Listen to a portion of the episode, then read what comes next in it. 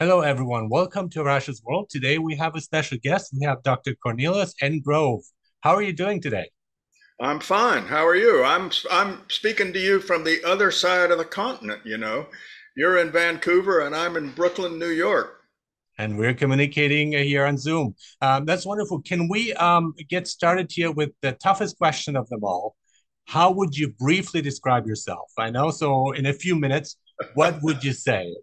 Anything I thought, you, I thought you allowed a half hour for the self description.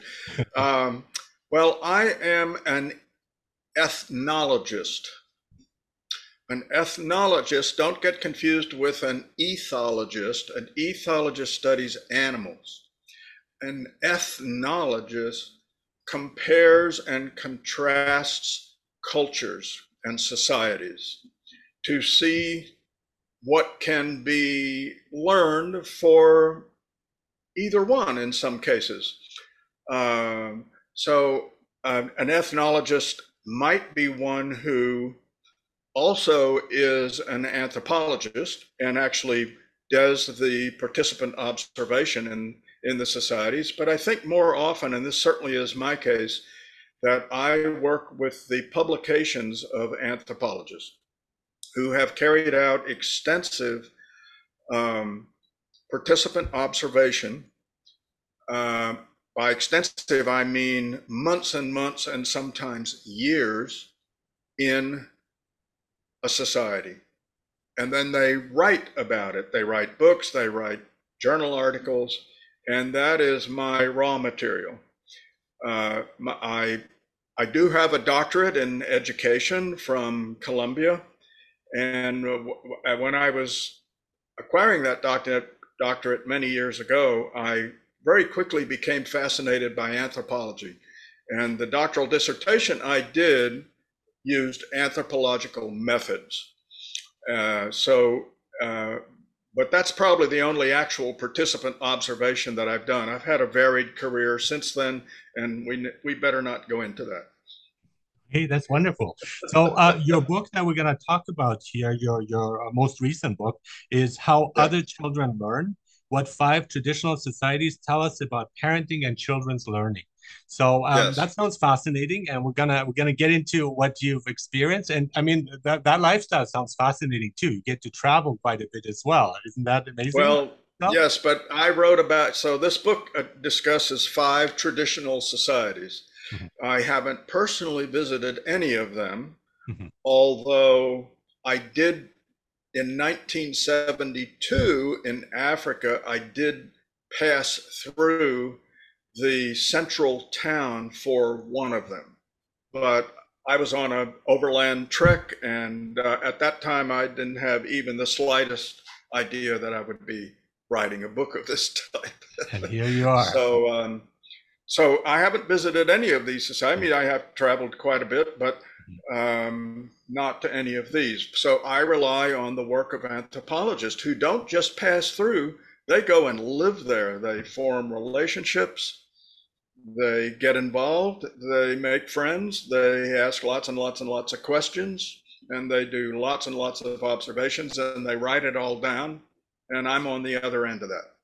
Okay, that's wonderful. So um, you were talking about parenting and children's learning. So I want to start off with parenting here. So those are two aspects. And I find people are very sensitive about two things I found. One is their sanity, and the other one is their parenting skills. So people are very sensitive about that. And you yourself have three sons, if I'm correct? I do. They're all okay. adults now, long gone. Great. So let's get uh, to look at that. I'm a parent myself of a 14 year old boy. And so, um, what are some of the things that you have discovered? Uh, and again, uh, what has been discovered about these uh, different uh, uh, traditional ways of living and these different places? And then we want to kind of see what are some things that we can benefit from? How could that be a benefit for our own parenting styles? Again, without blaming parents or anything like that. I know people are very sensitive. I had them on my podcast too. But we want to look at what works best, best practices. So first off, how would you describe the parenting and parenting skills of these uh, traditional societies that uh, you well uh, I, I can't answer that until i answer another question and that is what are we talking about here traditional societies mm-hmm. because I can't emphasize enough that the five societies that are the focus of my book are all very different from ours. Mm-hmm. mm-hmm. Uh, let me first just name the societies so we're not being mysterious about that. Uh, one was uh, the Aka hunter gatherers of Central Africa. They're the ones where I passed through their territory many decades ago. Um, they're a hunter gatherer group, and you can imagine they live in the middle of a forest. That's very, very different from what we're doing here. Um, the second one uh, um, is the Quechua of highland Peru. They live in the high Andes. By high Andes, I mean that they live out their lives between 12 and 18,000 feet in altitude. That's where they live. There's not a lot of things to eat up there. Uh, that's a very different environment, extremely different from anything that we have in Vancouver or New York or pretty much anywhere in between. Mm-hmm. The third is the Navajo uh, Indians of our own American Southwest here. Uh, people have heard, uh, most of your listeners, if not all of them, will have heard of the Navajos before. The fourth society are the village Arabs of the Levant. I know that not everyone is familiar with the term Levant. If you can imagine in your mind where Israel and Syria and Lebanon are, then you know where the Levant is. That's the Levant's a little bit larger than that, but that's basically the Levant. They, the the village Arabs of the Levant are the heirs of the Bedouin uh, nomads. I had hoped that I could make that chapter about the Bedouin nomads, but too little, very little research by anthropologists of childhood has been carried out among the Bedouins themselves. There still are some who um, are in the, are in the desert who um, move about. They're they're nomads. But uh, in this case, these folks have sort of come in from the desert. They're right on the edge of the desert, and they've maintained many, if not most, of the Bedouin traditions as as concerns child rearing and family life and so on. Hmm. The fifth group were the Hindu villagers of India. And uh, there are many, you know, India is a huge society, a huge culture. Uh, I guess about to surpass China in in um, in population. Uh, and what we hear about India mostly are the more urban and industrialized parts. They're big in computers and so forth and so on. Mm-hmm. But many, many millions of people in India still live traditional lifestyles. Now, let me just say a bit about what we mean when I, so those are the societies, and I've emphasized how where they live is quite unlike where we live. But let me look at that another way and say that uh, one of the most important things about a traditional society is that uh, almost without exception, there are some exceptions, uh, these families just can't nip over to the supermarket and get their next meal. They have to worry about I mean, they have to actively worry every day, uh, and especially at several seasons of the year, about food. They have to get it, they have to store it, they have to raise it, they have to raise crops, they have to raise animals, or they have to hunt it, or they have to gather it. So that's a huge, huge difference. And it means that traditional families are very much in touch in a way that folks like you and me aren't anymore with their natural surroundings. Another thing that's important for me in this, in, in doing this book, is I wanted a society where there was either no schools at all or only some of the adult only some of the children were now beginning to go to school but virtually no adult at the time these studies were done had attended school Uh, maybe the youngest parents might, but on up, people in their 30s, 40s, 50s, 60s, they had no no personal experience of classrooms. Um, so those are really some of the of the uh, main features, and I might have opportunity to mention uh, a few more. But um, one more thing: all of these societies are very oriented toward family. When we say family, we mean extended family. Uh, probably where you live, I really don't know much about you, so I might be wrong about this, but certainly in my case and most of the people around here, the family is the nuclear family. The children grow up, they go away. Uh, very unusual for the aging parents to live with the family. I mean, it still happens, but um, it's you know, it's it, things are very different these days. But in these kinds of um, of societies, uh, we mean when we say family, we mean parents, children, uncles, aunts, uh, grandmother, grandfather, cousins everywhere, and they tend to have a lot of children as well.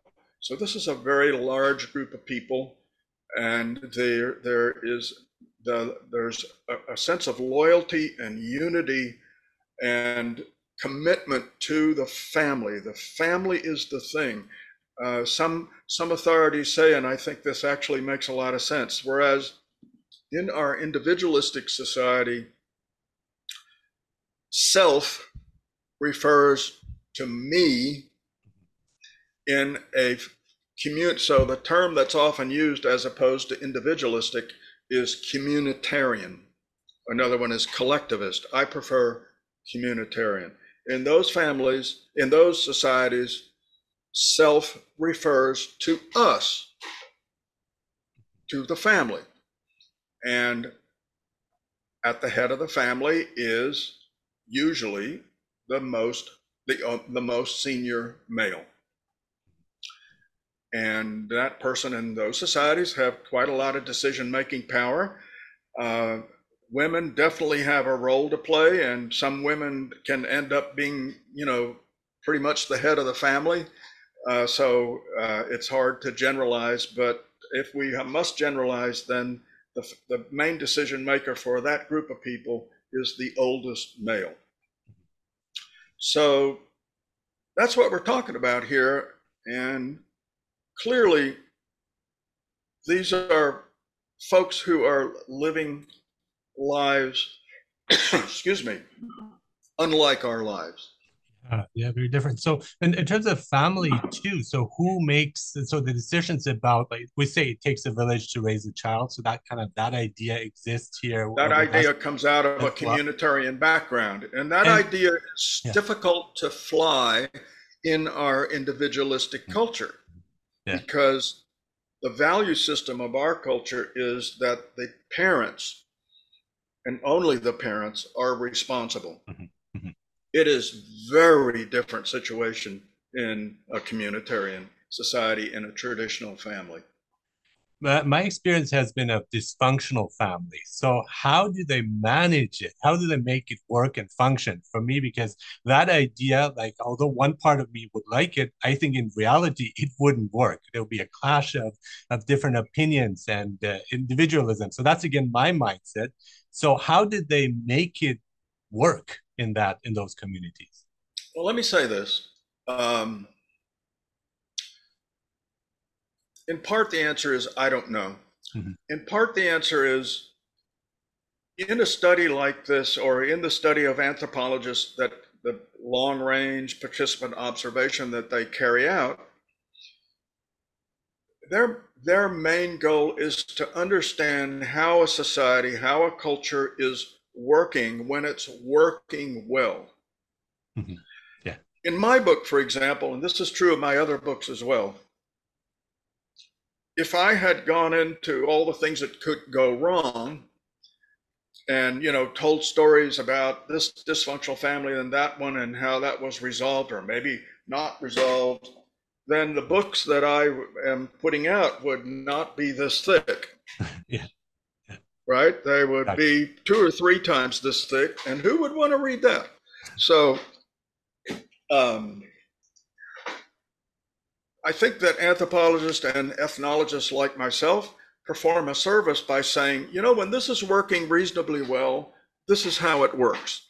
And there are families, maybe they're even in the majority, when it's working pretty well almost all of the time.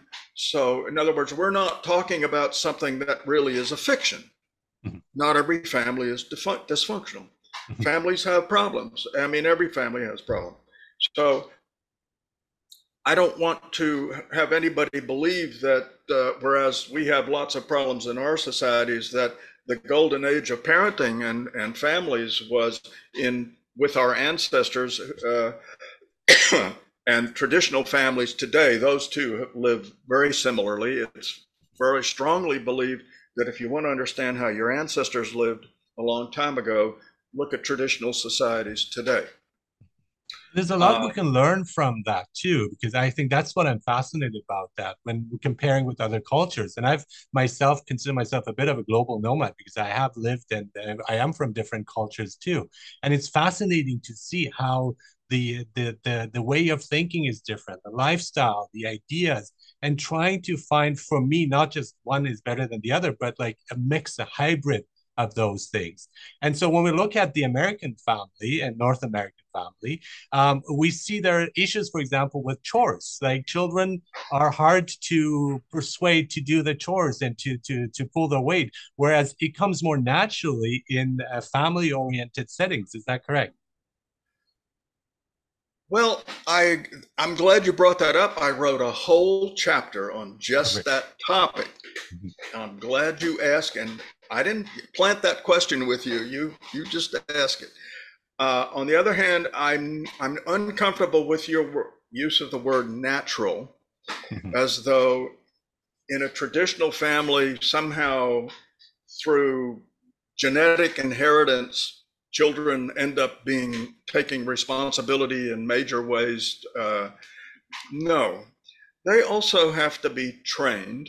Mm-hmm. Now, remember, the training takes place in a family in which the value system, which the children are picking up gradually from the first day of life, but this training is going on in a communitarian value system where people are united, at least in many, if not most families, people are united in prioritizing the needs of the family. Well, how do they prioritize the needs of the family? Well, one way is how they raise their children. And the way they do that, among many, many other things, and again, we're talking in big generalizations here, right? What I'm saying, I'm generalizing now about traditional societies and there are exceptions. I even have exceptions in my book. I'm aware of the exceptions in just the five societies I looked at. So I know that there are exceptions. Nevertheless, anthropologists, when they're thinking about these societies and writing about them, um, they realize even more strongly than than I do because you know they're more deeply into it than I am. That uh, really you can make some generalizations that fit a lot of traditional societies. And what happens is, as soon as a child is able to toddle forward, they ask it to do things that benefit the group. For example, it's in, it's early in the morning. People are up. The fire needs to be kindled and make and you know, get it going so you can make your breakfast. An, a, a, a toddler can bring some sticks for the fire. What does this weigh one ounce or something? A little thing. It's not going to really make that much difference to the fire. It's not the point. Not the point. The point is that from their very first days, they are encouraged and expected to contribute to the greater good of the unit in which they live, which is the extended family. This uh, maybe, reminds maybe grandpa could use a cup of water. Well, would you please bring Grandpa a cup of water? One of the most amazing stories in that I came across in in all of my research, and it's by an anthropologist who lives not far from you now. She lives in Nama Namaino. Is that how you say Nam, Namino? Nanaimo? Up? Nanaimo? Say it again. Nanaimo? Nama, Is that it? Nanaimo? Nanaimo. Yeah. She now Nanaimo. lives in Nanaimo. Oh, cool. and uh, so I've been in touch with her. Um, but she's she's the one that that worked with for many years with the Quechua of highland Peru, and she said she tells this story. The first time she went into this community, nobody knew her. She was a guest, and she sat. She was taken to a family's abode, uh, probably just a hut and she was probably expected to sit on the ground. And so the mother and maybe the older daughters were preparing, you know, they were going to do whatever they do when guests come. They're very hospitable. And there was a three year old girl. And the three year old girl, without any uh, input from the parents, without being asked, went and got two cups of water, brought them to the anthropologist, kept one for herself, gave one to the anthropologist, and wished the anthropologist in the local language, she wished the anthropologist good health, and they drank together. Three years old. Mm-hmm. It, it reminds me of uh, the the program I saw about uh, the, the Japanese with the first errands. So when you're a toddler, you're like two or three, and you ba- barely walk, and they send you off to to buy things. And uh, at, at the point, like when I saw it, it seemed to me like child abuse to from the Western mind again, very much so. But then it's like when you look at it, it's the contribution you are making and making you feel useful in whatever small way, as you're saying, a cup of water and so on because then you feel part of it. You feel that you belong, and it's like you're psychologically giving them that message. You're part of this group, and so we share things together. So you're not isolated, which we see, which is, I think, one of the main driving problems of, of today's North American society: isolation, loneliness. Yes. And Yes. there is a way of maybe priming for towards that from a very young age, like you're saying, a three-year-old. Right, right. So, uh, very good, very good observation. Um, so, the thing about it isn't, you know, here, here's one of the differences between traditional society and our society. This is one of the one of the big ones. In their society, they need children. Every able-bodied person in the household, in the extended family, needs to contribute to the ability of that family to live and maybe even to thr to thrive. It's a group project. The emphasis is on us, not me thriving, but us thriving. I came up with uh, with a little what is it one two three seven word saying about this. The the spirit in in those societies is what I want is what we need. That's what I want. Okay. Yeah. Um, so, uh, you know, in our society, and you talk about being isolated, absolutely. Uh, but as individually, oh, I was making the point about they need their children. They need them to help with the labor as soon as they can, and to take respons to take their share of responsibility for the family's income, whatever that looks like. It's not necessarily money, right? Their their wherewithal. And then when the parents um, get old and infirm and can't really contribute anymore, and they're probably at this point grandparents and getting a great deal of respect, they need the children to take care of them. They don't have old folks' homes. Mhm. They don't have uh, retirement communities. People are taken taken care by them by their own families, by their own children. So in American families, and maybe I could say North American families, many of them anyway, parents don't need their children. Now, I think at this point, some of your listeners are saying, well, but, but, hey, wait a minute. I didn't say parents don't love their children. I said parents don't need their children in the practical sense of contributing, one and all contributing to the greater good of all, to make it possible for them to survive and even to thrive takes a lot of work. It takes physical work. We don't need that. We we it's uh, life has become incredibly easy for us. We don't need it. Didn't say they don't love. Traditional children love, traditional parents and grandparents love their ch- young children. American, North American parents and grandparents love their young children, but only one of those needs their children. So this this is a very different ethos that is driving family life.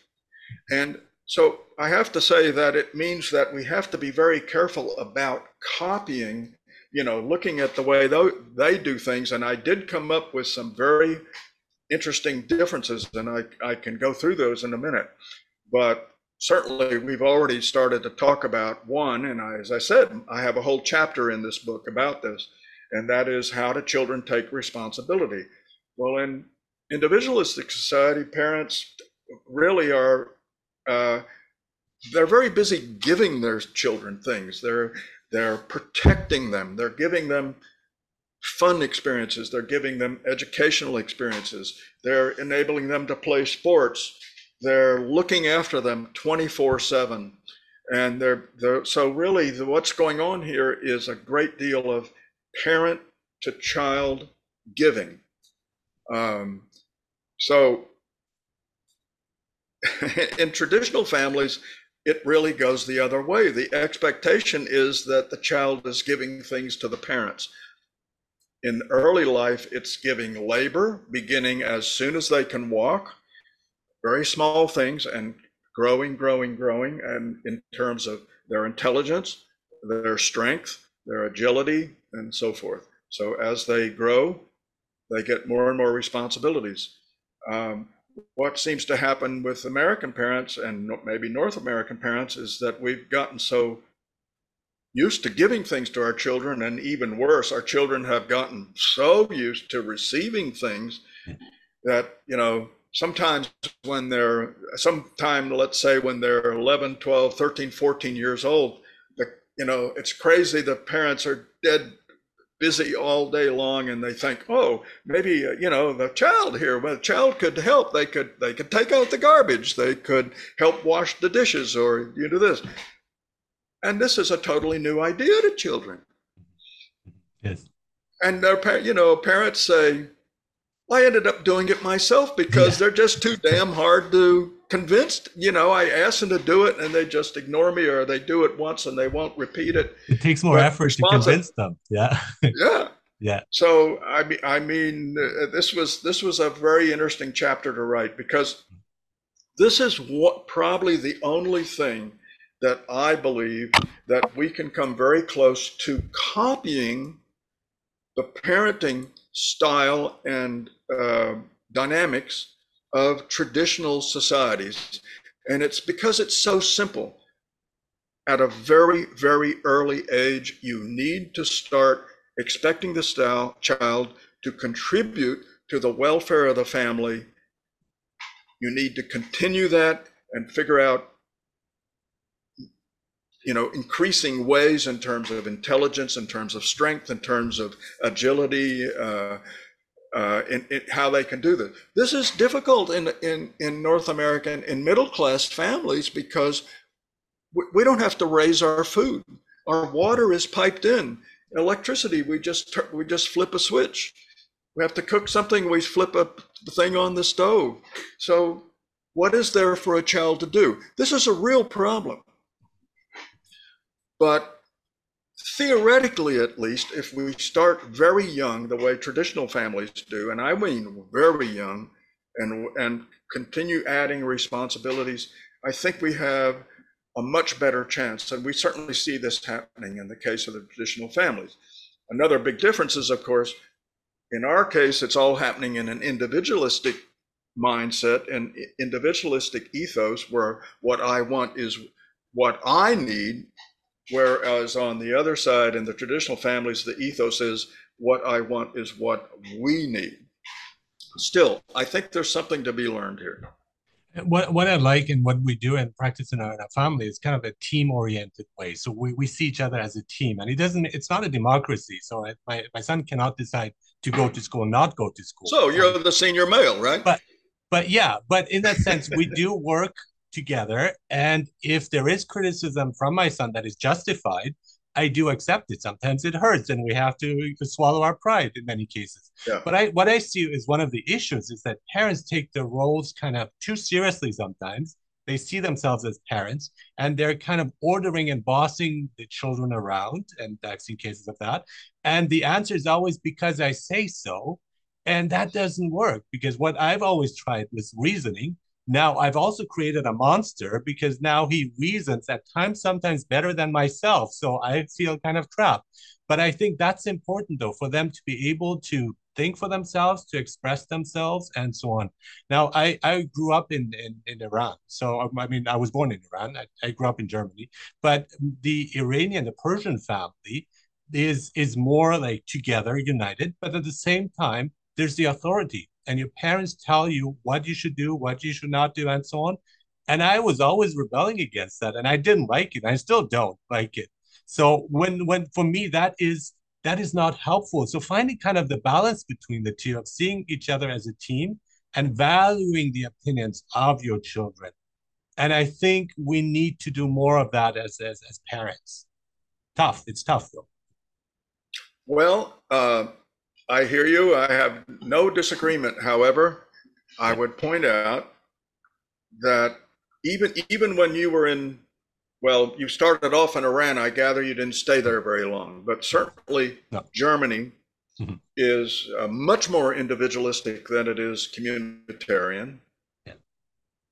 So everything that you just described, which I totally understand, and I'm not disagreeing with any of it, but I just like to say that it all happened in a highly individualistic culture.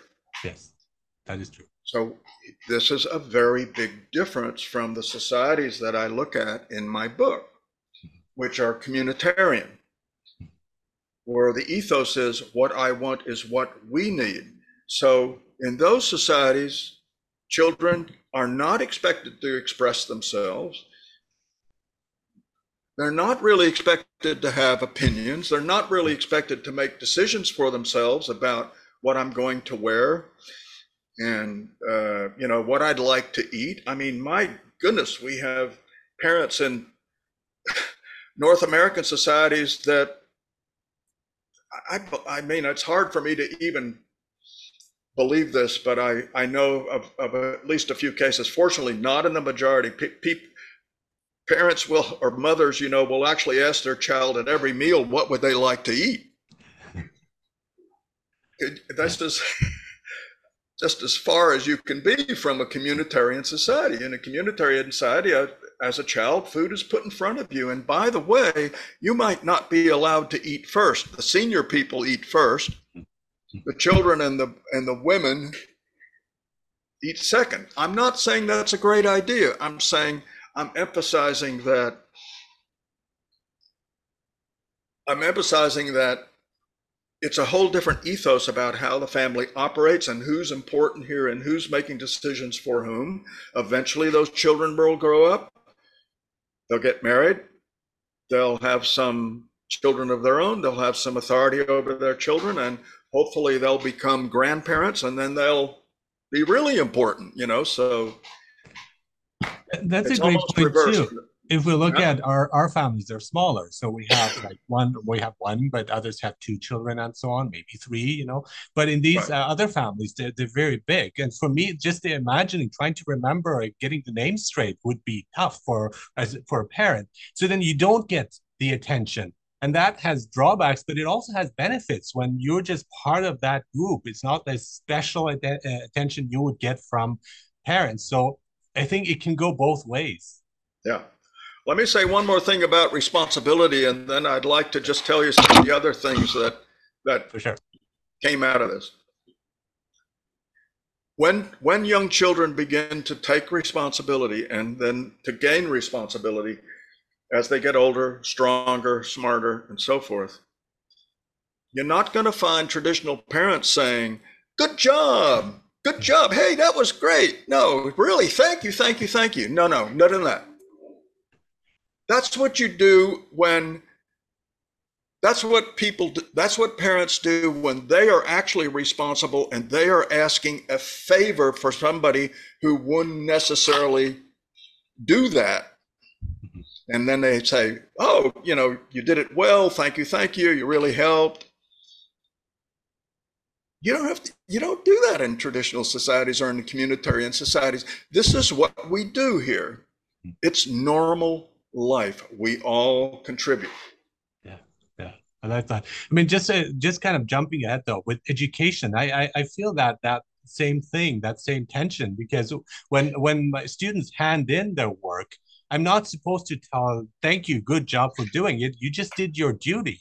So in, in many Exactly. ways, this comes as accepted. And so so there there's also that shift when we see in the educational system where it's like the the individual rights are valued too much. And for me, some everything needs to be in moderation to like not go overboard. And like you're saying, the good job is to make them feel good is is perfect, but not for everything. And so finding the the right balance, that's that's what I uh, work with, and that's what I struggle with sometimes too. So let's talk about education, or as I prefer, learning. Yeah. Um, you have to. So the pre, the two previous books that I wrote before this one were about education. They were. I, I as an ethnologist, I looked at East Asian societies. East Asia being uh, China, Japan, Korea, Taiwan, Hong Kong, and some people would include Singapore, but not not in what I did. Um, and what what has been seen for decades, ever since the early 1970s, is that on the international comparative tests and in other ways, it's obvious that East Asian students learn more, learn faster, and make better use of it in practical ways than American students can. Big generalization, but at the level of big generalizations, it's true. I didn't say that no American child is brilliant, and you know, I said that we're looking at a big swatch of society here. Um, well, what I found was the reason the reason this is true is because there are differences in East Asian society with families, and there's differences in what happens in school classrooms. So I wrote a book about the family side of that equation, and I wrote a book about the school side of that equation. But so that brought me up more to the present, and I thought I'd like to write a book now where I'm not writing about classroom instruction, but let's look at learning. So that's why the book is entitled How Do Other Children Learn? Mm-hmm. not American, not Japanese, not children in any kind of industrialized, computerized, technologically advanced society. We're talking about traditional societies, we're talking about indigenous societies, even hunter gatherers. So, the nature of what a child has to learn in that kind of society is very, very different. They have to learn practical and social skills. Now, that takes in an awful lot, but they do not have to learn how to read. They do not have to learn how to add, subtract, multiply, divide, and all of that. They don't have to learn the state capitals. They don't have to, all of these things that we have them learning. But what they do have to learn is very, very important because it really depends, you know, their survival and the survival of their extended family. So, how do they learn this? How do they get taught that? Well, the answer is this. We all, and this is one of the generalizations that's very broadly true, maybe not every time. in traditional societies, in indigenous societies, children learn by watching. They watch. They're expected to watch. They're they they're raised who so who who is raising them that they have to do all this watches watching? Well it's not their parents. As soon as a child is weaned the child in almost all of these societies is released into the care of the next oldest sibling or cousin. Children raise children. And the children's group in these settlements and these camps in these small towns is a very important social uh, structure. And the children in some of these societies can pretty much do whatever they want. It's really quite amazing. I mean, it's shocking to American parents. Yeah. Uh, and nevertheless, even though the, the children aren't herded, they're not protected. I mean, think of this the parents don't worry about protecting the children. The children figure it out for themselves. This is one of the things that I, it's really jaw dropping for Americans uh, and North Americans in many cases. Um, so they they but what anthropologists have found is that the children learn the social skills and the practical skills, the survival skills by watching. They on their own or in small groups or in pairs. They trial and error. They they kind of learn, and then eventually they begin to pitch in.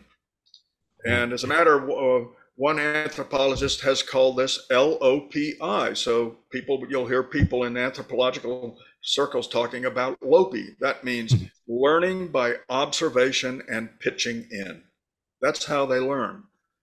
Now, the interesting thing I realized as I was doing this study is that American children learn a lot uh, that they know that way as well, North American children. Um, but in that way, there's really not a whole lot of difference. Um, but um, they also have to learn what we teach them in school, and they must learn it because they won't survive in this society if they end up illiterate and uh, unable to deal with numbers. And so that's why it's so important. And that's why we absolutely insist that children must go to school as a matter of law. Because if they don't, they're toast as they get older. Mm-hmm. But the focus is mostly with like education is that the difference between right and wrong. So you you get the answer right, and you get the points and grades and so on. If you're wrong, it kind of like you get uh, lower grades and maybe ridicule and so on. And I think like in, in schools, what really matters is not whether you're right or wrong, and we're like reinforcing certain things. That that's why we also have a lot of division, partly because of that. Whereas we should like look at the social skills, the emotional skills, the soft skills and i find that's not that's not practiced enough because the, the, the school setting where children spend so much time so much of the time that sometimes more than at home is so important for them to to to teach them these very important skills that they need to function in society. Well in the american and perhaps north american system in an individualistic system that's the responsibility of the parent. Sorry I mean, I'm not necessarily disagreeing with you. I'm saying this yeah. this will never happen. I mean, teachers give some attention, obviously, to social skills. If a kid turn around slugs another one, well, they're yeah. you know that's dealt with, right? But uh, in the larger sense of morality, mm-hmm. ethics, religion, you know, the philosophy of life, this is not this is parents. This is this is parents' responsibility, and uh, the teacher who certainly in the United States, may, maybe not so much in Canada, the teacher who strays into you know quote unquote indoctrinating mm-hmm. is is going to get a slap on the wrist, if not worse. So but but this this void is filled with technology and you have no idea what they're using because parents are often too busy to to really like um, work with the kids because again for a good reason because we have to work hard to make sure we have enough to survive so this gap is filled by technology and technology there's so much out there in the internet that is really harmful and so what we're basically teaching is their values are coming from those sources, which yes. is scary. And so these children are being if we look at tradition, this is a great point. If we look at traditional families versus North American middle class families, mm-hmm. traditional children have plenty of opportunities pretty much every single day to observe their parents, their aunts, their uncles, their grandparents, other adult neighbors doing the things that make that society operate, both in terms of practical and social. The situation you just described for North American middle class parents, you say, oh, we have to go to work, blah, blah, blah. Who are the kids observing? Here's what they're observing. Yeah, exactly. What are they learning oh. there? Hmm. Well, we don't know. We don't know what they're learning there. That's yeah. scary. So we got problems. Mm-hmm. yeah. And the problems, many of these problems are occurring because of the kind of society we have built for ourselves. Yes, you and me, or at least I'm retired, but you know, we we got to go to work. We got to bring in paychecks. Mm-hmm. Yeah. Okay, well, people will say, "Oh, but now a lot of people are working at home." Hmm. Yeah. So, right? So, what are they doing working at home? Envision that. The vast majority of people who work at home sit at a desk just like I am now. They have a screen in front of me just like I do now, and they have a keyboard on the table or in their lap, and that's what they're doing. Mm-hmm. Yeah. So, how long can a child watch that? exactly. Exactly. Yeah. yeah. We're, I think we're talking about minutes here, in traditional societies, people are raising animals and and doing all kinds of interesting practical things. They're collecting honey from beehives and they're searching for food in the forest and they're digging up mushrooms and and they're fishing and and they're building huts and you know and on and on. So I mean, it's just those are fun things to watch. Hmm. Now here's a point that that certainly occurred to me. We're talking about like this this this stuff is really rare in in our industrialized society, right? But there is still one group of people in our society where these conditions still apply. Family farms that raise animals. Yeah. That comes as close to the traditional society as we're going to get in this society mm-hmm. because there's things for children to do, there's things for them to watch. Hey, I was very fortunate to do some of my growing up on a farm, even at four or five years old. Hey, we need eggs. Go to the coop and get some eggs. Mm-hmm. Yeah. Yeah. Right? Oh, the the the sheep is is calving you know they're they're having little baby lambs. Let's go watch. Let's see how let's how see how we aid that process. How much more interesting is that than watching your parents sit at a desk and endlessly type type and have words appearing on the screen or talking like we're talking now? Yeah. i mean the differences are huge. They're just huge one of the things that also gets me is we're, we're driving for money and we want to make sure they have enough money and so on. But the right. conception is actually that time is money. So in many ways, and uh, as an educator, this is odd for me to say this, but we're doing time. Whether we're sitting in school, we're doing. We have our schedule. Whether we're working uh, in the office, and that's changed. Uh, fortunately, it has changed a bit, and hopefully changes more but we're just doing the time the the uh, the performance and what people accomplish in that time is actual productivity is is not as important as long as you are there from this time to this time seated in the office or seated in a classroom And I think we have to be more flexible with that and make it more individualized. And maybe some students need more time, whereas others need less. And to acknowledge that instead of treating everyone, it's like, okay, you did your time, now here's your degree. You know, is that does that make sense? Well, it makes sense in an individualistic culture with, you know, an, an industrialized, highly technological, individualistic culture. Um, because e- even in your statement, you're talking about what the individual needs. Mm-hmm. Right. You know, in a communitarian culture, what the individual needs doesn't carry very much weight. Mm-hmm. The good of the group carries the weight. Mm-hmm. So these are these are really big differences, and they and they make the study of different societies, traditional societies, uh, indigenous societies, so fascinating yeah. to see these are people just like ourselves. They grow up, they get married, they have children. Uh, they want the best for their children in their society. But they fall in love, et cetera, et cetera, et cetera. Uh, even falling in love, we could have quite a conversation about that because in an individualistic society, we have an individualistic se- sense of love, and what that is, it doesn't necessarily apply in a communitarian society. Yeah. There's differences everywhere you turn. Mm-hmm. And yet, it's possible to look at them and say, well, I can't copy what they're doing. But seeing the, what they're doing raises some questions that I probably should be asking myself exactly about exactly. what I'm doing. Mm-hmm. That's different from just copying. Yes, yes, that's it. Here's what I came up with. Yeah.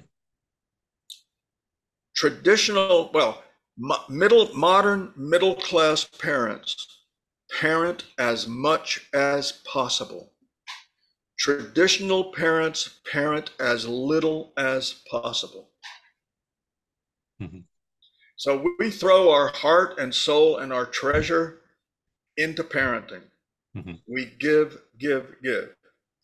We are responsible 24 7 until these, and legally, not just morally, but legally until these kids le- reach, you know, 18 or something. Mm-hmm. It's so different in the other families. They're, as soon as a child is weaned, the parents aren't really responsible for raising them. They are when it comes to manners and morals, mm-hmm. but pretty much everything else, they're with the children, they're with their older sibling who's taking care of them 24 7. And the parents are doing adult things. They're worrying about sustenance, they're worrying about crops and, you know, so forth. So this is why I say traditional and traditional parents aren't giving, giving, giving. They're receiving from children. They're receiving when the children are young. They're receiving labor. They're receiving from children when they're old. They're receiving care in their old age. So the whole the whole ethos is different. We tend to give to people younger ourselves. They t- they tend to get from people younger than themselves. So that's why the rule is traditional parents parent as little as possible whereas middle class parents parents as much as possible. What about in terms of learning and education and teaching? What would you say would be a, a takeaway for, for us and for you personally? What resonated with you? Well, we should be talking about my other two books that looked at education. This book does not really look at classrooms. Now, classrooms get mentioned because in some of these societies, schooling is beginning to come in. And even though the parents have never been to school, some of the children are having opportunities to go to school because the parents haven't ever been to school. They're not sure that sending kids to school is a good idea, especially for the girls. In some of these societies, they say, well, maybe, maybe this, we have a boy here who really um, uh, seems you know, pretty intelligent. So maybe we'll send him to school because he'll be able to get a job in the city and then he can bring home a regular paycheck. So what happens quite often is that the teaching in these in these societies where schooling is just coming in a new the the te- the whole the whole educational the whole instructional experience is not very good. And what often happens is that the child usually a boy not always learns enough to to really be able to see that there is a very different life out there in the city earning earning a living having a television you know maybe even in these fondest dreams having a car and you know all of this good stuff but they don't learn enough to get a decent job. So they're either they're not able to get a job at all because they end up being still pretty much illiterate and innumerate uh, or they get a they get a very low level job because they really haven't excelled in school, and it's not necessarily their fault. That the, schools are really substandard when they, in many cases, when they first come in. So it's a real challenge for them and maybe finding that balance too because yes it's it's really hard for them to to survive in if they move and where migration is, is an important point and immigration. So and also i think one thing that uh, uh, your book helps us to understand too is that that the mentality is quite different the cultures are quite different and to be able to have more empathy and understanding instead of seeing it from our own lens and judging them to see it as a, from a lens of like this is where they grew up. This is the lack of education here they had. This is the uh, obstacles or opportunities they had. And instead of jumping to conclusions, I think that is hugely important nowadays. Well said. I have nothing to add. Wonderful. Thank you so much for this awesome discussion, Dr. Cornelius N. Grove. Uh, your book is again How Other Children Learn. Yeah, what I'm five holding it up here. There you go what five traditional societies tell us about parenting and children's learning. It's eye opening. It's wonderful. Thank you so much for being on Arash as well. And I just want to add that the book has a website, howotherchildrenlearn.info. Howotherchildrenlearn.info. Okay, great. Noted. Thank you so much. Thank you.